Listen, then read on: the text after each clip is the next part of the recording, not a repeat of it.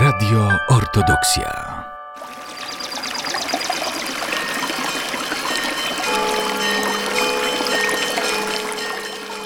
Cudowne źródła Podlasia.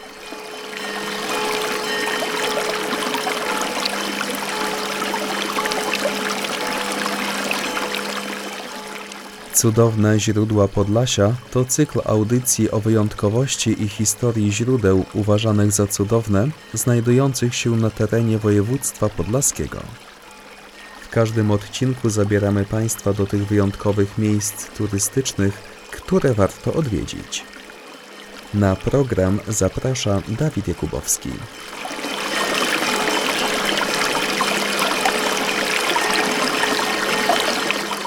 Dzisiaj opowiemy o świętych miejscach znajdujących się na terenie parafii Podwyższenia Krzyża Pańskiego w Korzanach w gminie Juchnowiec Kościelny. A naszym gościem jest ojciec Jan Kojło.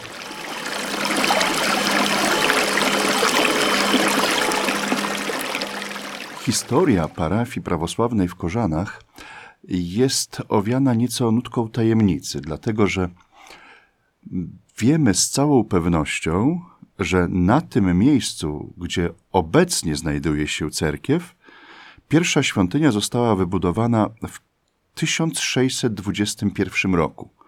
Cześnik podlaski Maciej Lewicki ufundował tą świątynię na miejscu, gdzie wcześniej był cmentarz. Natomiast z całą pewnością wspólnota prawosławna, parafia prawosławna i cerkiew prawosławna w Korzanach istniały dużo wcześniej. Jest to związane przede wszystkim z historią wielkiego grodu ruskiego Suraża. Suraż, jak wiemy, to jeden z najstarszych y, miast i grodów na Podlasiu. Datowany jest mniej więcej na te same lata co Drohiczyn, Mielnik, y, czyli mniej więcej X-XI wiek możemy liczyć jako początek historii Suraża i w pobliżu Suraża y, od razu zaczęły się powstawać takie miejscowości satelitarne, które miały ściśle określone zadanie. I tak Korzany, jak mówi sama nazwa, słynęły z wyrobu skór. I historia Korzan sięga według niektórych XII wieku, według innych źródeł XIII wieku, ale jest y, dużo starsza niż ten XVII wiek, o którym mówimy jako cerkwi ufundowanej przez Macieja Lewickiego. Cerkiew wcześniej znajdowała się troszeczkę w innej lokalizacji.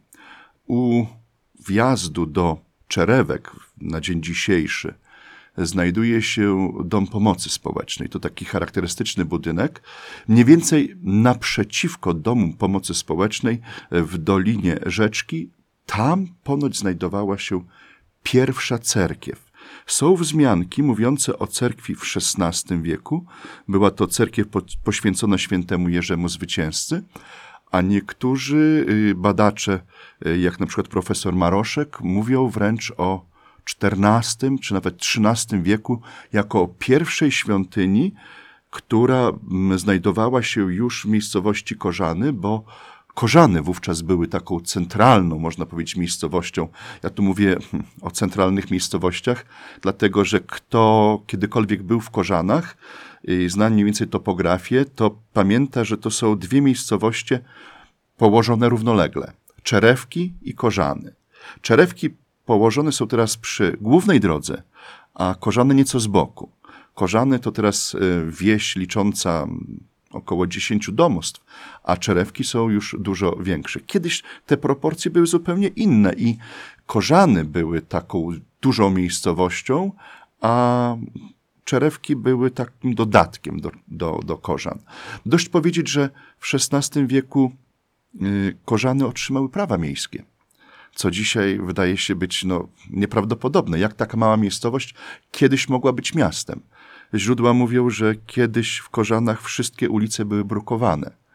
Dzisiaj, kiedy popatrzymy na jedną króciutką ulicę mówiącą o Korzanach, to się wydaje nieprawdopodobne, ale tak zmieniała się historia. Także najnowsza historia parafii prawosławnej w Korzanach rozpoczyna się na początku XVII wieku, kiedy na cmentarzu Cześnik Podlaski Maciej Lewicki funduje cerkiew, która y, po wielu perypetiach y, była odbudowywana dwukrotnie, niektórzy mówią nawet trzykrotnie, y, przetrwała po dzień dzisiejszy. Obecna świątynia była budowana w latach 1882-1886, a parafia w Korzanach została erygowana ponownie w 1905 roku. Oprócz głównej świątyni parafialnej na terenie parafii znajdują się także trzy kaplice. Dwie z kaplic to szczególne miejsca kultu, ponieważ e, zostały wybudowane przy świętych źródełkach, jakich mamy dość dużo w województwie podlaskim. I często takie miejsca mają swoje historie, legendy. Czy podobnie jest z kaplicami parafii korzańskiej? Bardzo podobnie jest, y, jeśli chodzi o historię tych kaplic i źródełek. Y, musimy sobie zdać sprawę, że to są tereny wiejskie. I historie, które przetrwały po dzień dzisiejszy, są to najczęściej opowiadania ludzi. Nie było kiedyś takiej tendencji, żeby ktoś od razu spisywał te wydarzenia, które y, dla nas z perspektywy czasu są bardzo ważne, bardzo istotne. Kiedyś uważano to za normalne i naturalne, że znajomy znajomemu, sąsiadka sąsiadce przekazywali z pokolenia na pokolenie y, historię danego miejsca. Y, dzisiaj z naszej perspektywy y, dochodzimy do, do takiego wniosku, że trochę szkoda, że ta historia nie została spisana, bo raz, że do końca nie wiemy, jakie były początki, a dwa, że często znajdujemy wiele różnych legend, opowiadań, czasami bardziej prawdziwych, mniej prawdziwych czy prawdopodobnych, ale zawsze towarzyszy temu jakieś wydarzenie, które staje się bodźcem do tego, że dane miejsce w świadomości ludzi zaczyna nabierać znaczenia. I tak, y, jeśli weźmiemy pod uwagę kaplicę, która jest, mm, można powiedzieć, naprzeciwko świątyni parafialnej, ja przez długi czas y, szukałem jakichkolwiek informacji dotyczących tego, jaki swój początek miała ta kaplica. Najczęściej w źródłach spotyka się historię o tym, że na tym miejscu, gdzie y, obecnie stoi kaplica, około XVIII wieku miało miejsce objawienie samego Zbawiciela pewnemu choremu człowiekowi, który mm, widząc jakby w krzewie, w krzaku y, samego Chrystusa, y, zbliżył się i zobaczył, że spod krzaka wypływa źródełko. Postanowił umyć się tą wodą i uzdrowiał. I postanowił, że to miejsce będzie takim szczególnym. Natomiast kiedy dokładnie na tym miejscu została wbudowana kaplica? Y, trudno powiedzieć. W XIX wieku źródła mówią, że była tam kapliczka pod wezwaniem przemienienia pańskiego. Dzisiaj mówi się, że to jest kapliczka pod wezwaniem świętego Jerzego Zwycięzcy, ale bardziej bym się skłaniał ku temu, że to ofiarowanie kaplicy świętemu Jerzemu nastąpiło po tym, jak w 1875 roku została rozebrana świątynia parafialna pod wezwaniem świętego Jerzego i została przeniesiona na cmentarz w Rybołach. Po dziś dzień y, źródełko bije bardzo czystą i bardzo dobrą wodą. Tradycyjnie w dniu święta parafialnego, czyli Narodzenia Przenajświętszej Boga Rodzicy oraz w dniu Chrztu Pańskiego, tam jest oświęcana woda. I żeby rozwiać wszelkie wątpliwości, y, pobrałem próbki, zawiozłem do sanepidu. Wszystkie parametry wody były wspaniałe. To jest czysta, źródlana woda o bardzo dobrych parametrach. także od tej pory nikt nie ma wątpliwości, czy ona się nadaje do picia, czy nie. A jeśli chodzi o przekaz taki ludowy, to nawet parafianie często mówili mi o tym, że ta kaplica nigdy nie była zamykana. Tak, żeby każdy miał zawsze dostęp do wody. To jedna z tych kaplic, o których mówimy, yy, związana ze źródełkiem. Jest jeszcze druga. Druga kaplica, też związana z bardzo ciekawą historią, chociaż też nie do końca yy, tak yy, czysto i klarownie znaną. Bo y, znowu musimy wrócić do XVIII wieku i do miejsca, y, dzisiaj y, to mówimy, że to jest kolonia Pańki, bardziej geograficznie to byśmy powiedzieli, że to jest kolonia Zajączki, ale mm, Pańki są szczególnie związane z tym miejscem, mówimy tu o świętym miejscu tak zwanym, y, dlatego że budowniczym kapliczki na świętym miejscu był mieszkaniec, paniek Teodozy Zdanuczyk. I od tamtego czasu, od czasu wybudowania przez pana Zdanuczyka tej kaplicy, a to miało miejsce pod koniec XIX wieku, pańki objęły jakby swoją opieką to święte miejsce i e, dzisiaj no, nikt nie powie, że to jest kolonia zajączki, tylko kolonia pańki. I tam też jest taka ciekawa historia, chociaż nie do końca ona się potwierdza w źródłach historycznych. Mówi o tym, że na tym miejscu objawiła się Bogu Rodzica. Ponoć objawiła się dwóm chłopcom. E, jeden z nich y, potem się naśmiewał z tego, nie wierząc w to, że, że to faktycznie e, miało miejsce jakieś widzenie. I jak mówi tradycja, zachorował i zmarł. Drugi był bardzo pobożny i to miejsce jakby otaczał szczególną czcią. Potem ludzie zaczęli y, do tego miejsca e, przybywać i modlić się do Bogorodzicy, budując pierwszą kapliczkę na tym miejscu, ale też kapliczkę nie w takim y, znaczeniu, jak dzisiaj to, to widzimy, tylko to bardziej jak taka budka na drzewie. I tam umieszczono pierwszą ikonę Matki Bożej i uwaga, nie kazańską ikonę Matki Bożej, tak jak to dzisiaj widzimy, ale poczajowskiej. Czyli początkowo to miejsce było związane z kultem poczajowskiej Matki Bożej. Dopiero po wybudowaniu ym, kaplicy, tej takiej jak widzimy obecnie, zmieniono jakby fundację i większą czcią E, zaczęto otaczać y, kazańską ikonę Matki Bożej, której kopia też znajdowała się w cerkwi w Korzanach. I ta kopia kazańskiej ikony Matki Bożej, ona znajduje się przez pół roku w Korzanach i przez pół roku w kaplicy na świętym miejscu. Y, podobnie zresztą jak nabożeństwa. One się odbywają w kaplicy na świętym miejscu tylko przez pół roku od Wielkanocy do listopada, dlatego że tamto miejsce nawet nie jest zelektryfikowane i nie jest ogrzewane i nabożeństwa odbywają się w takich warunkach troszeczkę polowych. Aczkolwiek zawsze gromadzą bardzo dużą liczbę wiernych. To miejsce przyciąga ludzi, y, ja mówię, że swoim pięknem i przyrody, ale przede wszystkim duchowym bezpośrednim sąsiedztwie kapliczki jest też źródełko. Dzisiaj może nie jest ono aż tak znane i uczęszczane, ale w świadomości wiernych y, dla nich zawsze pozostanie to takie święte, szczególne źródełko.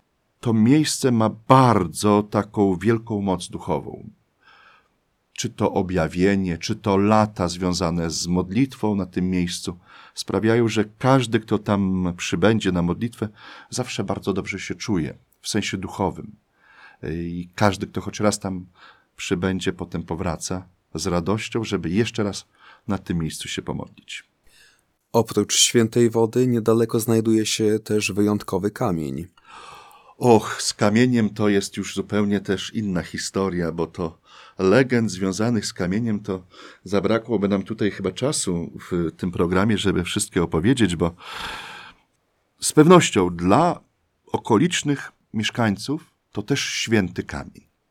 Jest to szczególny kamień, na którym jest odciśnięta stopa Matki Bożej. Jak wiemy, w naszym niedalekim sąsiedztwie, w Poczajowie, też jest skała ze stopą Matki Bożej, więc y, to wcale nie jest takie nieprawdopodobne, żeby na przykład i tutaj, na tej ziemi podlaskiej, mógł znajdować się taki kamień. Kiedy rozmawiałem z okolicznymi mieszkańcami, zawsze podkreślali mi, że od kiedy pamiętają najstarsi mieszkańcy, ten kamień był uznawany za, za szczególny, za święty. Tam przychodzono na modlitwę, a kilka lat temu umieściliśmy tam również krzyż, by świadczył o tym, że to nie jest jakiś taki zwykły kamień. Jeśli podejdziemy do niego bliżej, można tam zauważyć próby ingerencji człowieka. Y, to mówią nawet przekazy ustne osób, które to widziały. Próbowano łańcuchami, najcięższym sprzętem dostępnym poruszyć ten kamień. Nie udało się. Próbowano wysadzić go, zrobiono odwierty. Z tego, co mówią y, źródła, osoba, która próbowała wysadzić ten kamień, straciła wzrok. Tak czy owak, y, kamień leży po dzień dzisiejszy. Po dzień dzisiejszy jest dla nas takim y, niemym świadkiem lat minionych, a jednocześnie miejscem, do którego my, jako mieszkańcy ziemi korzańskiej, podążamy z modlitwą, z modlitwą do Matki Bożej. W ostatnich latach taka nowa, można powiedzieć, tradycja y, się zrodziła, że w dniu święta kazańskiej ikony Matki Bożej, po liturgii właśnie w tej kaplicy, udajemy się z procesją właśnie do kamienia. Tam przy kamieniu odbywa się modlitwa, taki krótki molebień. Każdy ma okazję y, przyłożyć się do tego kamienia, do krzyża, pocałować krzyż. W ten sposób oddajemy hołd tak naprawdę Matce Bożej nie tyle kamieniowi, bo kamień jest tylko świadkiem tego, że Matka Boża stąpała po ziemi i jeśli tam faktycznie jest ta stopka, jedni widzą, inni nie widzą. Ja oglądałem e, z każdej strony ten kamień i znalazłem takie wklęśnięcie, które ma kształt stopy. Nie, żebym jakoś wymyślał i tutaj próbował dorobić dodatkową historię do tego kamienia, ale faktycznie jest tam takie wgłębienie. Oczywiście widać też, że czas zrobił swoje, bo warunki atmosferyczne robią swoje i, i to nie jest już może taki wyraźny ślad stopy Matki Bożej. Ale kto chce, kto wierzy, ten, ten widzi. Przede wszystkim widzi oczami swojej duszy. Widzi samą Matkę Bożą, która stąpała po ziemi. I to jest najważniejsze. To jest dla nas, mieszkańców yy, Podlasia XXI wieku, to jest najbardziej budujące. Że, że to wszystko, o czym mówimy, jeśli chodzi o życie Jezusa Chrystusa, Matki Bożej, to jest realna rzeczywistość. I jeśli w tym ma nam pomóc nawet taki kamień, to chwała Bogu. Dziękujmy Bogu, że daje nam takie znaki. Daje nam znaki w postaci wody, źródełek. To też nieprzypadkowo, że, że, że Bóg objawia swoją jakby łaskę poprzez, poprzez wodę. Dlaczego akurat poprzez wodę? Bo woda jest tym najbardziej potrzebnym elementem życia człowieka. Bez wody człowiek nie, nie przeżyje. Człowiek zresztą w dużym procencie składa się z wody i ta woda jest dla niego tak bardzo, bardzo potrzebne. Więc Bóg, kiedy daje nam swoje znaki, choćby poprzez takie źródełko, On daje nam wyraźny znak swojej łaski. Nabożeństwa w kaplicy na świętym miejscu odbywają się w każdą pierwszą niedzielę miesiąca o godzinie dziewiątej. Zaczynamy od Wielkanocy, czyli pierwsza niedziela nowego miesiąca po Wielkanocy. To będzie pierwsze nabożeństwo na świętym miejscu i kończymy 4 listopada w listopadowy święto Kazańskiej Ikony Matki Bożej, bo Kazańskie Ikony Matki Bożej obchodzimy dwa razy, w lipcu i w listopadzie, ale kończymy w listopadzie i na czas zimy kaplica jako taka jest zamknięta. Wiele osób, nawet przejeżdżając tamtędy, często zatrzymuje się, żeby chociaż na chwilkę pobyć y, w tym szczególnym miejscu, pomodlić się, jest, są tam ławki na zewnątrz, można sobie usiąść, posiedzieć, odpocząć. Szczególnie polecam to tym wszystkim, którzy jadą na przykład z Bielska do Białego Stoku, przez Juchnowiec, tutaj jak się skręca już z drogi z Wojszek na Juchnowiec, zaraz przejeżdżamy przez las i na początku tego lasku po prawej stronie widać w oddali krzyż. To krzyż na e, tym miejscu, gdzie znajduje się kamień, a zaraz jak tylko rozpocznie się las, to mamy kaplicę. Ona jest tak troszeczkę w lasku, może samej drogi niewidoczna, ale ktoś, kto raz tam trafi, potem już to zapamięta, myślę, że do końca życia, dlatego że to jest bardzo piękne miejsce. Natomiast kaplica, która jest naprzeciwko cerkwi w Korzanach, tam gdzie jest y, cały czas czynne źródełko, i z którego ludzie czerpią wodę, jest otwarta cały czas. Zgodnie ze starą tradycją staramy się nie zamykać tego miejsca na prośbę wiernych, którzy nieraz mówili, że przechodząc tamtędy chcieliby zajść na chwilkę do kapliczki, napić się trochę wody. Przynajmniej w tym czasie y, letnio-jesiennym y, ta kapliczka była cały czas otwarta. Od kilku wieków nasi przodkowie i współcześni nam podążają do tych cudownych miejsc, gdzie doświadczają łaski i pomocy Bożej, znajdują ukojenie. A naszym gościem był dzisiaj ojciec Jan Kojło, proboszcz parafii Podwyższenia Krzyża Świętego w Korzanach. Ojcze, dziękuję za przybycie i rozmowę. Dziękuję serdecznie. Dziękuję, że mogłem podzielić się swoimi takimi wrażeniami na temat i tych miejsc, i całej parafii w Korzanach, w której już od sześciu lat jestem proboszczem. Dziękuję serdecznie. Dziękuję również.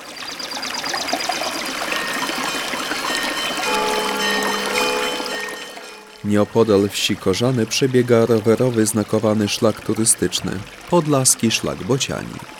Swoją trasą szlak łączy cztery parki narodowe Białowieski, Narwiański, Biebrzański i Wigierski oraz dodatkowo Suwalski Park Krajobrazowy. Szlak prowadzi z Białowieży przez Goniąc do Stańczyków.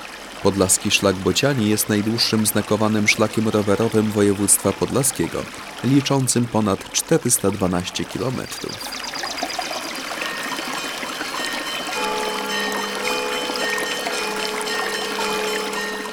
Na kolejny odcinek z cyklu Cudowne źródła Podlasia zapraszamy w najbliższy poniedziałek o godzinie 16.35.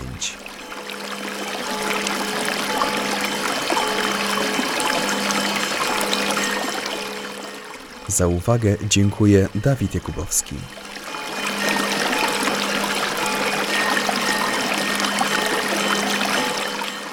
Program Cudowne źródła Podlasia powstał dzięki wsparciu Urzędu Marszałkowskiego Województwa Podlaskiego.